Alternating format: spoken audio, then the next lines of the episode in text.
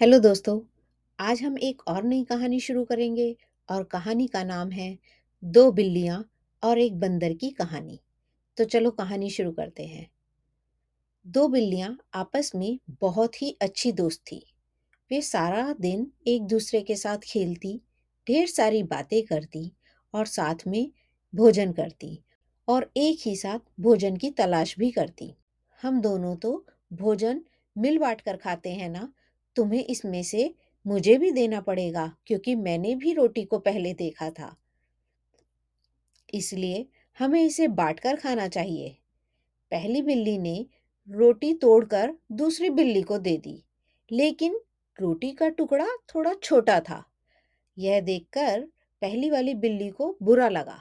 मेरा टुकड़ा छोटा है और तुम्हारा टुकड़ा बड़ा है। तुम इस रोटी को बराबर बराबर क्यों नहीं बांट रही हो? हम दोनों को बराबर बराबर हिस्सा करके ही खाना चाहिए। तुम मेरे साथ बेईमानी कर रही हो। इस बात पर दोनों बिल्लियाँ बहस करने लगी और एक दूसरे के साथ झगड़ा करने लगी।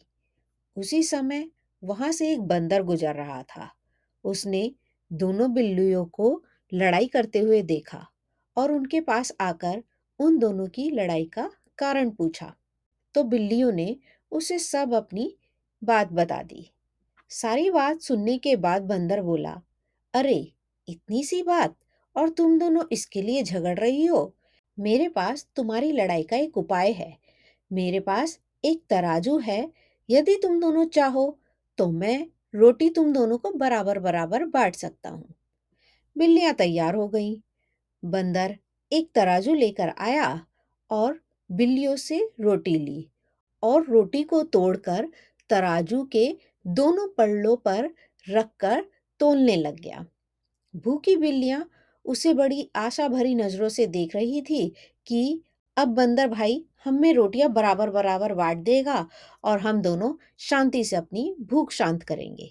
तराजू के पलड़े पर रखी रोटी के टुकड़े में से एक टुकड़ा बड़ा और एक टुकड़ा छोटा था, जिससे पलड़ा एक तरफ़ झुक गया।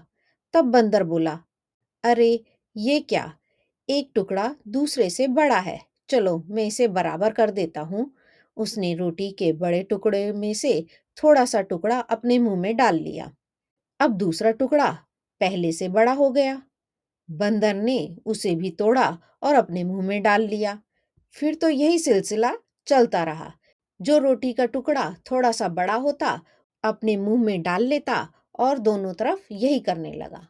अब धीरे धीरे करके वह काफ़ी सारी रोटी खा गया।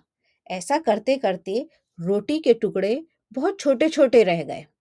अब बिल्लियाँ घबरा गई। उन्हें लगा कि ऐसे में तो कुछ भी हमें खाने के लिए मिलेगा ही नहीं। बिल्लियों ने एक दूसरे से बात करी और बिल्लियों ने कहा, देखो, अब हम झगड़ा नहीं करते हैं। यह बंदर तो हमारी लड़ाई के बीच में आकर हमारा फ़ायदा उठा रहा है। वह बंदर से बोली बंदर भाई, तुम भी परेशान मत हो। लाओ, हम इसे खुद ही आपस में बांट लेंगी।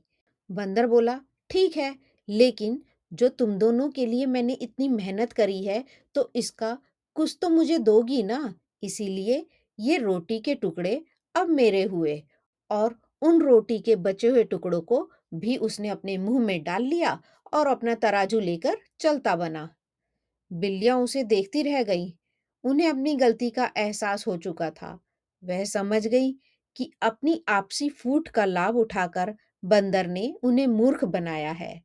उसी समय उन्होंने निर्णय लिया कि अब कभी झगड़ा नहीं करेंगी और प्रेम से रहेंगी। तो बच्चों, इससे क्या सीख मिलती है कि सबको एक दूसरे के साथ मिलजुल कर रहना चाहिए। कोई बात नहीं, कभी थोड़ा हिस्से में आता है तो कभी ज़्यादा हिस्से में आता है।